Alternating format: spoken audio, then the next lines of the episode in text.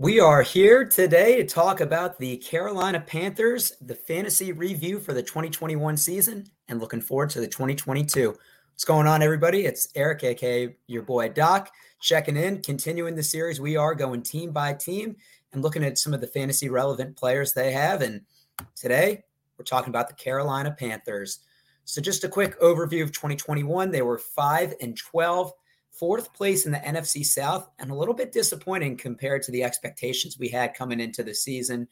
But hopefully they can right ship. I think there's a lot of talent on that team. And just going straight to the fantasy football relevant players, we're going to start with Sam Darnold, who got his fifth year option picked up.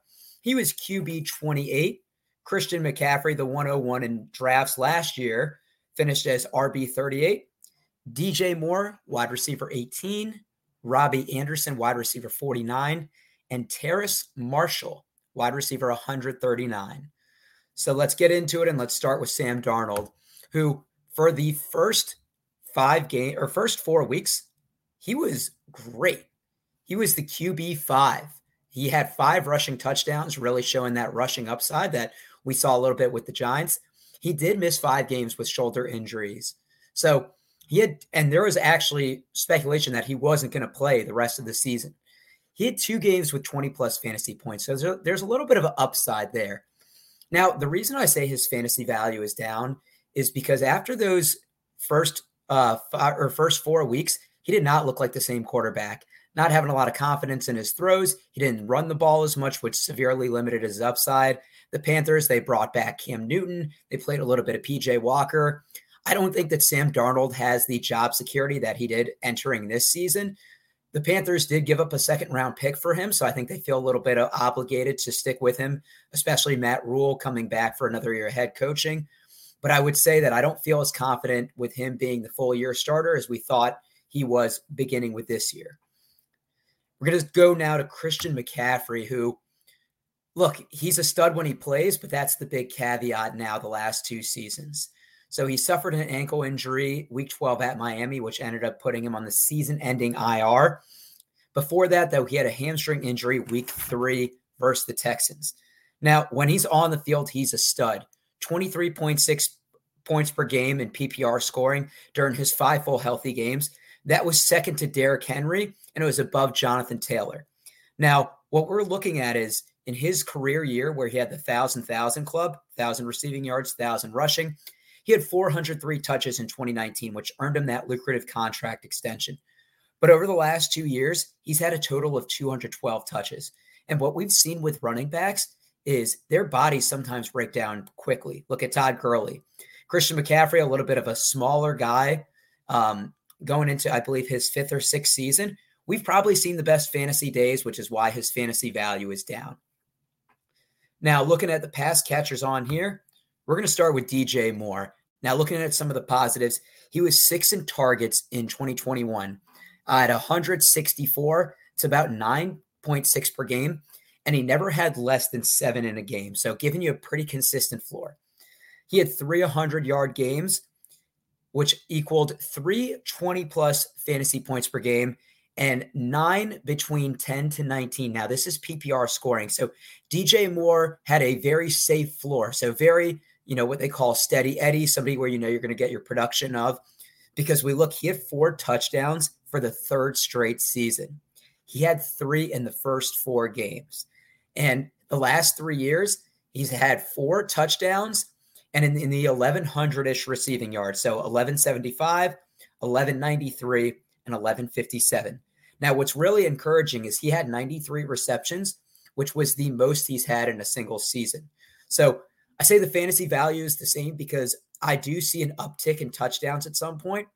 But just because of the other receiving options and lack of consistent quarterback, I see maybe those receiving yards going down. But going to the next guy, Robby Anderson, who, let's put it fair, 2021, awful, especially if you took him where his ADP was. He had 519 yards, which was the lowest of his career. He had no 100 yard games. The highest he had was 84. He had 13 games under 50 yards, which that's not good. And even in week one, he had one catch for 57 yards. So he hit above that number, but it was just on one play. I look at the end of the season, though, and he had eight targets in the last four out of five games. It seems like he was really trying to get his head on straight. I know during the middle of the season, he quit on some games, he quit on some routes, but I say the fantasy value is up because I don't think you can go much lower than to what Robby Anderson was doing. He is under contract for another year. He's a vertical threat. He had five touchdowns in 2021 compared to the three he had in 2020 when he had over a thousand receiving yards. And being a vertical threat, he can have one play that's going to make his fantasy day irrelevant. Now, the last person I'm going to look at, he could be the number two wide receiver if he does overtake Robby Anderson. It's Terrace Marshall. We didn't really have a fair chance to see what he could do the entire season. He had a foot injury that put him on IR to end his rookie campaign. Um, uh, but I look at a little bit of the positives. The Panthers, they spent a second round pick on him from LSU. He had six targets week one, so they were looking to get him integrated early. And you hope with that, him fully recovering from that foot injury and a, a full off season of reps, that he's really going to step into that wide receiver two, maybe even wide receiver three. We've seen a team like the Bengals that can support three wide receivers. I think his fantasy value is up.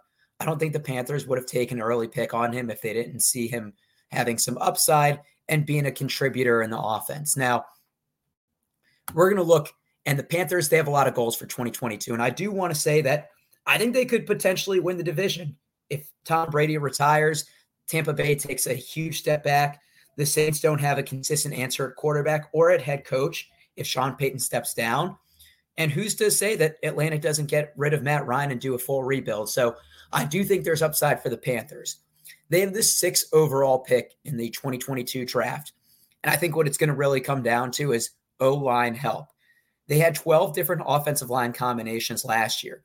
They were 28th in team pass blocking rate and 27th in team run block rate, which is why I think they had a lot of issues with quarterback plays just because they didn't have the time. Another thing is going to be who's the QB of the future? They gave up the draft capital for Sam Darnold, but they played PJ Walker. They had Cam Newton in some packages. He might be their goal line back, but he was terrible throwing the ball in terms of accuracy. Another thing, what's going to be the health of Christian McCaffrey? As we looked here, he has 403 touches two years ago or three years ago, but in the last two years has had about half of that. What can you expect with him? Is he going to be a part time player? And are they going to integrate Chuba Hubbard or another running back? And lastly, I think you have to add a tight end. I was a big Dan Arnold fan. I understand trading him to get CJ Henderson, but I don't think Tommy Tremble is the tight end of the future. So potentially adding another pass catcher if you don't think Tommy Tremble or Ian Thomas are going to be your options moving forward. So looking at this, this is the fantasy review of the Carolina Panthers. Certainly an underwhelming 2021, but I think if they can get the right pieces in place and a little bit more consistency, I think they could be a bounce back team for 2022.